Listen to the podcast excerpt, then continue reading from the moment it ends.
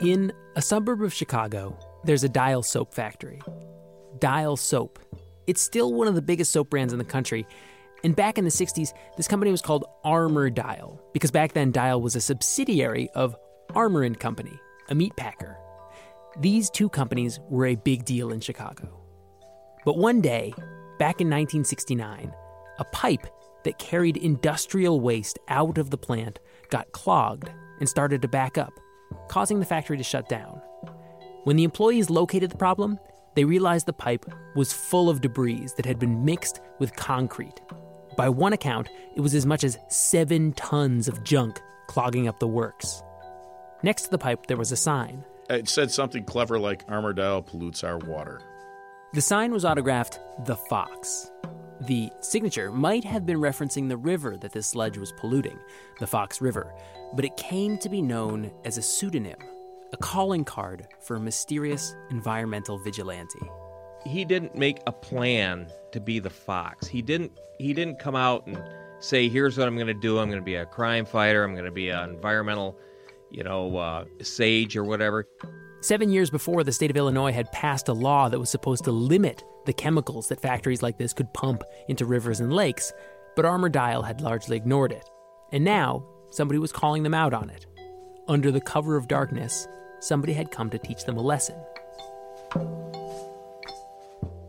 This protest was not a serious problem for Armour Dial. It didn't bankrupt them. But it was just the beginning of a years long campaign that this anonymous crusader waged against the company. And in 1975, six years later, the state of Illinois brought them to court and told them to clean up their act. The fox had beaten an industrial giant. And the man who kicked this all off? Today, we know who he is. When it all started, he was a high school biology teacher. This isn't a, a, story of a caped crusader that fights crime and is, is, you know, truth, justice, and the American way. This is a guy uh, who's upset and saw an injustice and went, wait a minute, that's ridiculous.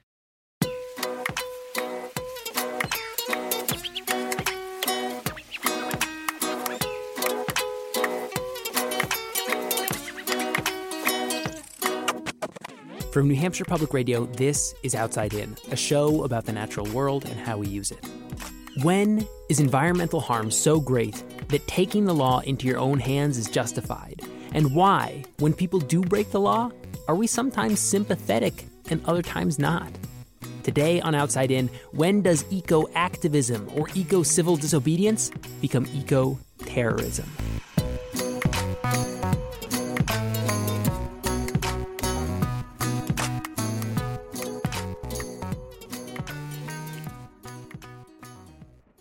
The man behind the mystery was named Jim Phillips. He was the fun uncle. I was just going to say, we all viewed him as the cool uncle. Jim Phillips passed away in 2001. So, to get his story, I talked to a bunch of his nieces and nephews. They're all in their 50s. And even for me, it was pretty hard to keep track of who was who. But for the record, they are Nancy Spring Epley, Jim Spring, Sandy Benhart, and Rob Phillips. Tell me what he was like, who he was, uh, you know, and, and what kind of human being he was. Uh, he, is, he was a pistol. Yeah, he was. Uh, he had a family trait. Uh, kind of short tempered, but he could cool off quick. and and a great storyteller. Very great storyteller. Just uh, like you know, mo- most of it was true, and some of it wasn't. And Some that of was it the best wasn't. part. yeah. Jim never got married, never had kids, but kids loved him. And it was such a treat to go spend the night out there on weekends. And part of that was rambling around at night, actually, you know, just looking at stars, looking at nature, um, wander up to probably a couple miles from the house. I mean, Oh, we'd yeah. go out for hours at a time after dinner. When Phillips started out as a high school biology teacher in the late 60s, it was a time when industrial waste was starting to get totally out of hand. In 1969, when the Fox clogged the Armour Dial pipe, it was the same year that the Cuyahoga River in Ohio caught on fire because it was so full of oil. This was the same time that Maine's Androscoggin River was so polluted that vapors coming off of it supposedly caused the paint to peel off the sides of houses that faced it, inspiring Senator Ed Muskie to champion the Clean Water Act. It was the apex of industrial pollution in America. A few states had started to try to clean things up, but in Jim Phillips's eyes, progress was too slow. nobody seemed to care. Well, he cared.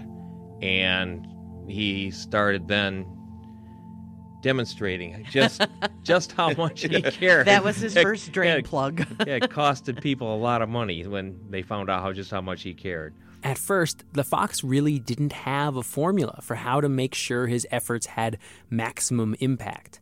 The headlines he was garnering were something more like Police unable to catch person who keeps plugging sewer pipes. But eventually, he figured out how to get the media to do some of his work for him, starting with one stunt in particular. It went from Armour Dial to U.S. Steel. U.S. Steel is the biggest steel producer in the country, and at the time had around 200,000 employees. This was no small fish the Fox was going after. They they had gotten I can't remember what the contracts were or anything like that, but that was in Chicago, just north of Gary. I can't remember what all they were doing, but the bottom line is he, we'll say, took exception to it. He took exception to it, and he decided to do something about it. These days, of course, this would never work because all the buildings are secure and have video and everything. But he collected together a big jar of the kind of stuff that they were dumping in the river. Well, it Just was- it was- waste. The Fox told newspaper reporters that he added some clams and rotten fish for good measure. He had it in a big jar. And he was a nervous wreck Yeah. because none of this was really anything he liked to do. He he preferred to operate legally, but nobody paid any attention. So he was absolutely a nervous wreck. So Ginny and I were his cover. And he went up to their offices and they had white shag carpet. And he opened up the top of the bottle and dumped it on the carpet and walked out. He also left a tiny coffin on a sofa with three dead creatures inside a perch, a crayfish, and a frog. And he had a change of clothes with him, so he stopped and took off, you know, what he had been wearing. And underneath it, he had street clothes on. Came down to the bottom floor, and Ginny and I were to just casually walk along with him so that he wouldn't draw attention. And uh, that was U.S. Steel. It absolutely was. That was headline news.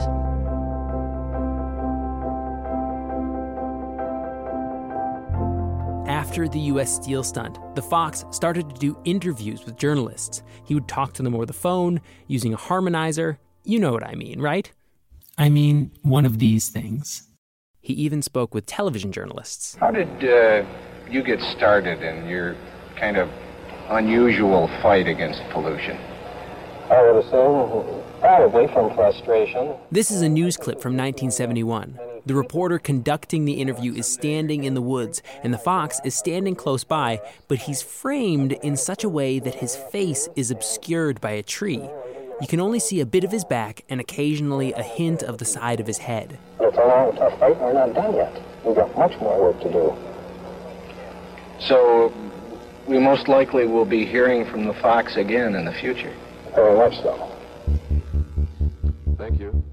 The stunts kept coming. He took to hanging big signs in public places, shaming polluters. After U.S. Steel adopted the slogan, We're Involved, he hung a huge banner on a big railroad bridge that read, We're Involved in Killing Lake Michigan. He put caps on industrial chimneys. He would hang dead skunks in the offices of CEOs, and then he would call the press. And these reporters kept Jim Phillips' secret. His campaign was covered by a nationally syndicated columnist, Mike Royko, who was very sympathetic to the cause. Royko wrote that he would receive angry phone calls from executives at the affected companies who would, quote, sputter and threaten lawsuits and demand to know who this dangerous character was. But Royko never told, nor did anybody for that matter. For the nieces and the nephews, when they were still small, they were kept in the dark. But as they got older, usually around 13, they each found out. Jim Spring learned by accident. I remember I was told it was Dick Young, who was his boss at the EPA in Kane County. He told me that it was Dick Young. He just lied right to me. And then when I was in junior high, um, the science teacher there was going to do a phone link up with the Fox for some junior high kids. He did interviews with with kids all the time Yeah. on the phone. Just think about how bonkers this is. This guy is committing criminal acts, and high school teachers are asking him to speak to their classes. I got to ask the first question. I remember Mr. Woodruff was a science teacher, and he goes, "Well, Mr. Fox, we have a we start with a kid who isn't even on the list. His name is Jim Spring." And in retrospect, I remember my uncle going, "Well," and he started to kind of laugh. And I put on my best. I was very proud of my poker face. I put on my poker face, and I remember thinking, "It's not Dick Young. That's Uncle Jim. He's been lying all these years."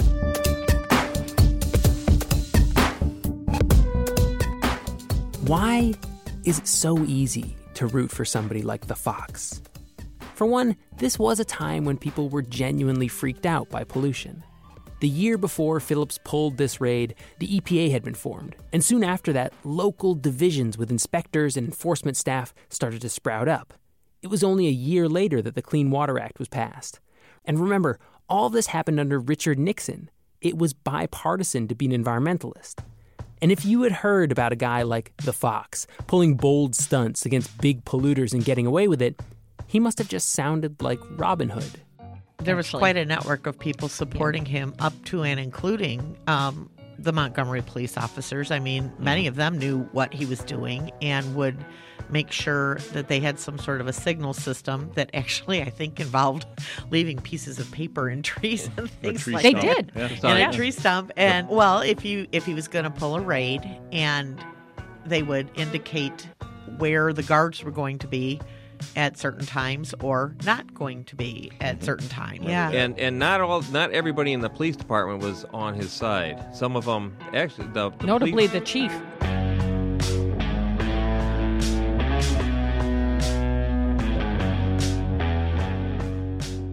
After the first few years, he let his stunts get lower profile. In part, this was because things were actually getting cleaned up. The Safe Drinking Water Act, the Toxic Substances Control Act, all of these were passed in the 70s. And Phillips preferred to work through these legal methods. He even got a job at the EPA. But also, once he had a name for himself, he knew that he didn't necessarily need the press to get things done. He could clog a pipe, leave his calling card, and just the fear of negative press was enough to get something like a local dry cleaner or oil change shop to fall into line. In one newspaper article, he says he waged 30 campaigns and won 20 of them. For me, the most remarkable part of this story is that Jim Phillips was breaking the law. His friends and his family knew it, big chunks of the community knew it, and even some members of law enforcement knew it, but nobody turned him in. The Fox was not universally adored. You can still find letters to the editor and the newspaper on both sides of the issue, but for three whole decades, his secret never found its way into the hands of the people who would prosecute him. He was even caught by the police twice, read his rights, but never charged. Nobody was ever injured. There Right. was never, and and it was clear that the companies that he was going after really deserved it. and they they I think believed in what he was doing as well. They could have blown the whistle on him at any time, and they chose not to. There to. was some times where he had to break windows on companies to to put a sign in or to throw a skunk juice throw a in skunk through there, and he would leave. He would leave a money order For to the repair the the window. Yeah. Well, when he dumped the the effluent in the in the office at um, U.S. Steel, the secretary, when she smelled it, she got sick. I mean, it was nasty, and he sent her flowers the next day. Jim Phillips' nieces and nephews say the Fox's final caper was in 1988. At this point, he'd been out of the headlines for some time, quietly pulling raids whenever he couldn't get the EPA to act quickly enough for his tastes. This last job was a little one, an easy one. What's the statute of limitations? We're okay, right? Yes. okay. I remember. I'm just thinking about this. I'm confessing a felony. No. The plan was to break a window, squirt a syringe full of a chemical called butyl mercaptan, a chemical used in stink bombs, into the headquarters of some small time polluter. That was one of the first times I really, I really fully appreciated what was taking place. Like I said, when you're younger Uh-huh. and doing it, it's one thing. But I was probably. I was 28, All right, I was and so all you were 24. Yeah, I was married. And we took off from my house. Remember Yeah. on Sullivan? Yeah, and uh, crossed the river and broke a window or two, and Rob tried to break the window of the building, but it was bulletproof glass. It made- apparently a cannon went off in my mind. I mean, it was the loudest so noise I could. I couldn't believe how loud it was. um, I was the lookout when these guys were making all of this noise. Yes, I I was the hero when they were making all this noise. Off in the distance, Sandy remembers hearing a siren. cops had pulled somebody over for speeding or something like that, and a siren went off. And just just hearing that, of course, you think they're after you. You think Yeah. they're coming right then and there. And you turn into Fred Flintstone legs. You legs. do. I mean, you're doing it. You- yeah, you feel like all rubbery. I'm like, wow. And so they took their Fred Flintstone legs right back across the river. I remember getting home and laying in bed, and by then I worked for, for the environmental division in Kane County, and I remember thinking, I'm married, I have a mortgage, I carry a badge. There's no deny, no way I can deny any of this, and I, I almost started shaking. I had to get up and get a glass of scotch. I couldn't sleep. I was just like, this is this is no longer a fun thing a teenager does with Uncle Jim. This is what adults do to fight corruption.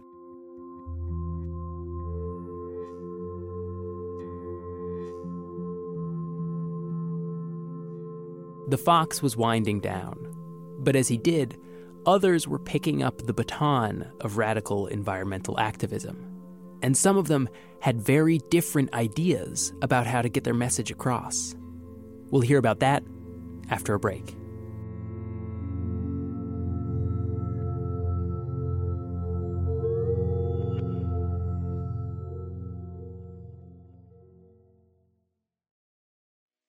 One night in October of 1998, eight fires erupted all across the ridges and peaks of Vail Mountain Resort in Colorado. The fires went up one after another snack bars, chairlifts, and the largest building, the one that the news helicopters would circle around for hours as it went from small blaze to structure fire and to eventually a smoldering pile of cinders, the Two Elks Lodge. Immediately, investigators suspected arson and found a trail of footprints from someone who ran down the mountain, following the path where each fire was set. They found evidence that the blazes were started using five gallon buckets full of diesel and gasoline. A few days after the fire, they learned they were right. An anonymized email sent to a local radio station said the fire had been set by a group called the Earth Liberation Front. Their protest? The ski area was trying to expand into an area they claimed was lynx habitat. But after that, the trail went cold. For years, no arrests were made.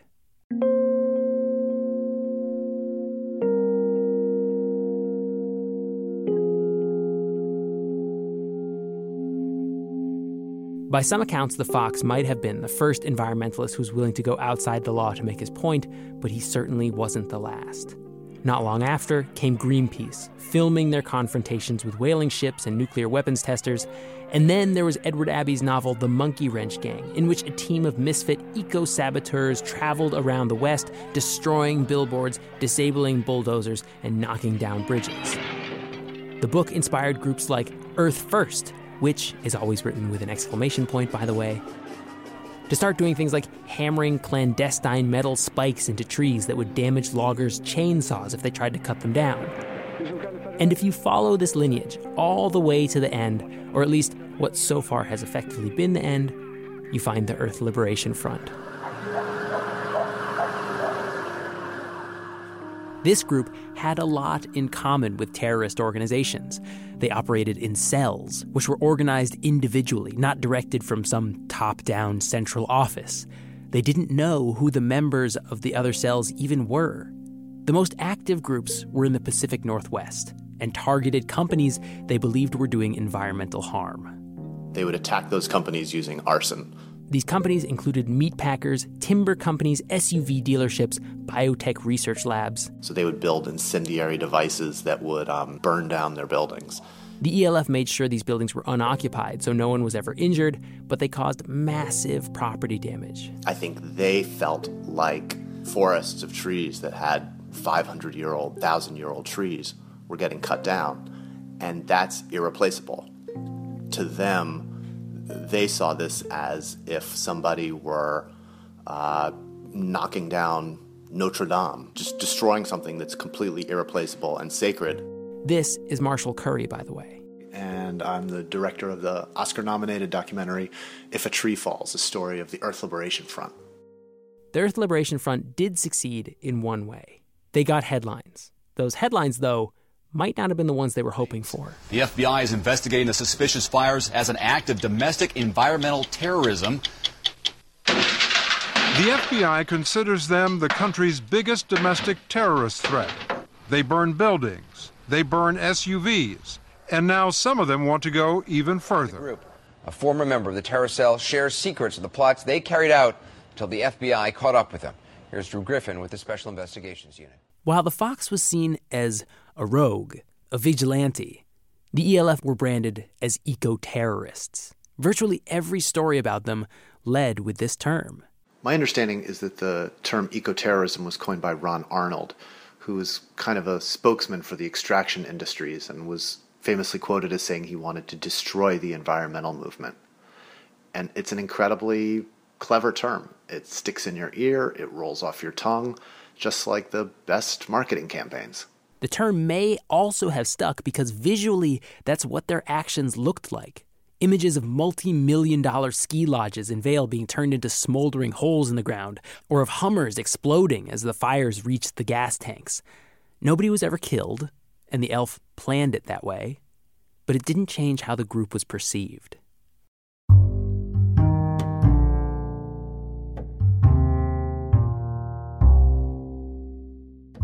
How effective that was is another question. I spoke to people in Vail uh, who were part of the protest movement against um, the expansion of the, uh, the ski resort in Vail. And they told me that they had really built a great coalition there of, you know, old lady bird watchers and yuppies who wanted to ride their mountain bikes and, you know, crunchy old hippies and scientist environmentalists. And that when the fire happened there, suddenly everybody said, oh, geez, I don't want anything to do with these crazies. And the, the coalition completely splintered. The ski resort completely won the PR battle, and it completely undercut their support with the mainstream. The ELF did not leave money orders on the windowsill for any damage they might have caused. They did not create a circle of trust in their community. In fact, they barely even trusted each other. They didn't make plans as a large group for fear that if one was caught, they'd be forced to rat out their co conspirators.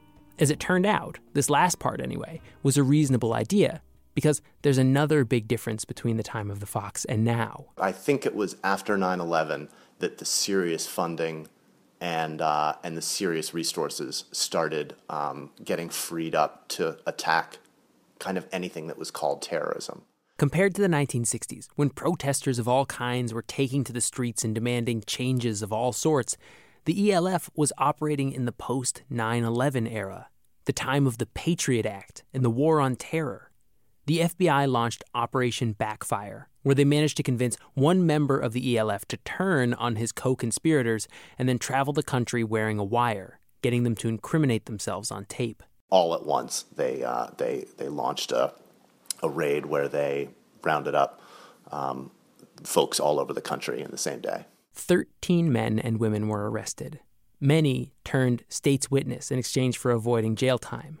A few did not, including Daniel McGowan, who was eventually convicted on a charge that included a terrorism enhancement and sentenced to seven years of prison. Here he is in a clip from Marshall's documentary. People need to question, like, this buzzword and how it's being used and how it's like just become the new communist. It's become the new, you know, it's like the boogeyman. It's a boogeyman word. It's like whoever re- I really disagree with is a terrorist. Some people have the problem with, you know, calling this terrorism, but when you're basically making the threat where people go home at night wondering if they're going to be a target, um, that's what terrorism is. So I guess the, the big question that I'm kind of driving at here is is, you know, was this terrorism. I mean, do you think that do you think that this was terrorism? Um, you know, that's one of the big questions of of my film, and uh, if I thought that there was a super simple answer, um, I probably wouldn't have spent you know three years making a film about it because I, I, I honestly think that it is a complicated question. Um, when I talked to um, to the activists, they said um, this is definitely not terrorism. This is like the Boston Tea Party. It's symbolic property destruction. Um, we took very you know, careful measures to make sure that nobody would get hurt. We scouted these places out. We lit these fires at night. It was property destruction intended to be that, and and and nobody's ever been hurt. When I talked to the arson victims, um, they definitely felt like it was terrorism, and in their minds, the essence of terrorism is: Are you trying to inflict fear on somebody?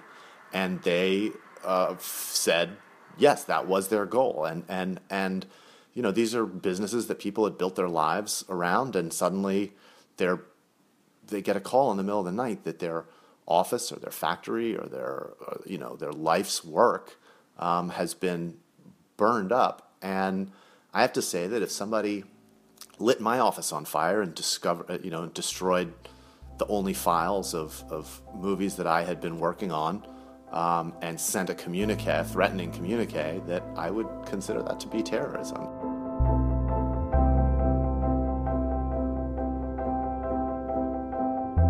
Terrorism has a legal definition, but it also has an emotional one.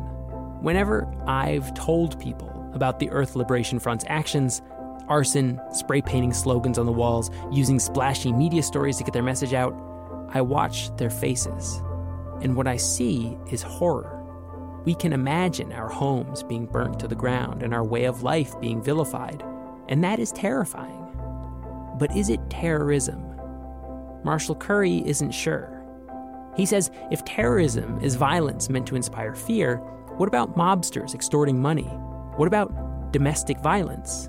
He says the sister of one of the convicted ELF arsonists, who is not at all sympathetic to her brother's cause, told him something he'll never forget. She said, You know, we grew up in, in Rockaway uh, in New York, and she said there's tons of cops and fire, firefighters that live where we live. And she said after 9 11, our neighborhood lost more dads uh, in the 9 11 attacks than any other part of New York or New Jersey. And she said, You know, I know what terrorism feels like. And to use the same word to describe what Al Qaeda did to those families, uh, to describe what my brother did, who my brother won't even eat meat. Like, he won't even wear leather because he doesn't want to hurt animals.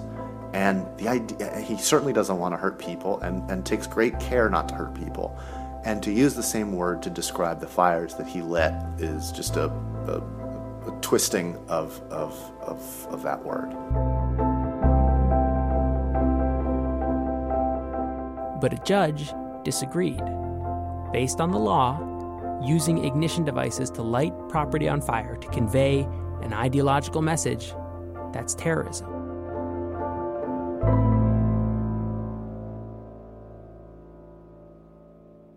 Both the Fox and the members of the ELF were engaging in illegal activity. But these two stories, they feel very different. Somewhere between the Fox, pouring caustic chemicals onto the carpet of the corporate offices of a major manufacturer or breaking a window to squirt smelly chemicals into a polluter's building, somewhere between that and burning down a building, a line is crossed. After this line, society says, that's not a reasonable way of making your point. And I even wonder if the Fox and them were to switch decades, what would his community have thought then? The same low level law breaking that was accepted in the 60s and 70s, the era of anti Vietnam protests and the civil rights movement, might be seen very differently in the early 2000s, right after 9 11.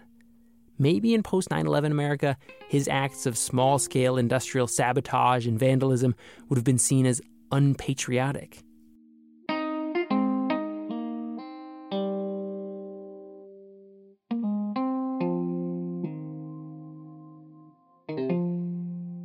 Toward the end of his life, the fox had a conversation with a longtime friend and co conspirator, asking if they had done the right thing. And they talked about it and they felt very strongly that they that they had done the right thing. But even your, your original question, do we think he did anything wrong? We all know things that we were involved in were not entirely legal.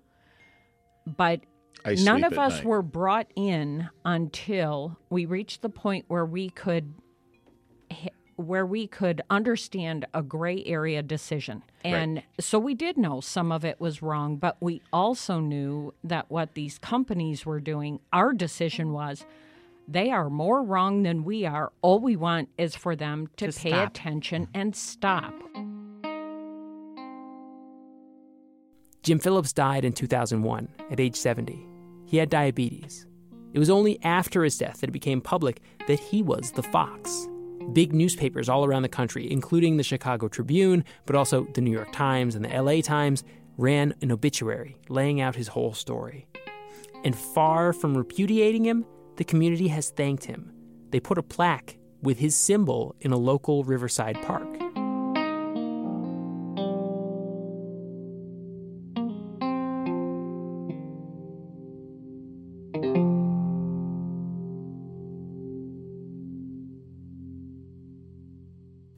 There's a question that we've been kind of dancing around here.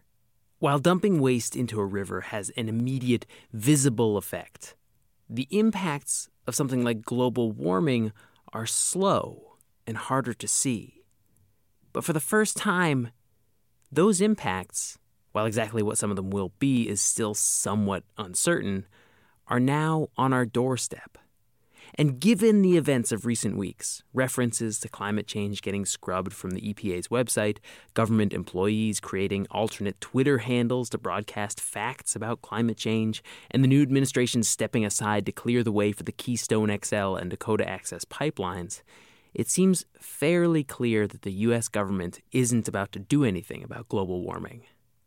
So, what will environmentalists do about this? As the possibility for action through official channels begins to close, we might be on the verge of seeing a whole new wave of copycats, or copy foxes, as it were. How society receives them? I guess we'll find out.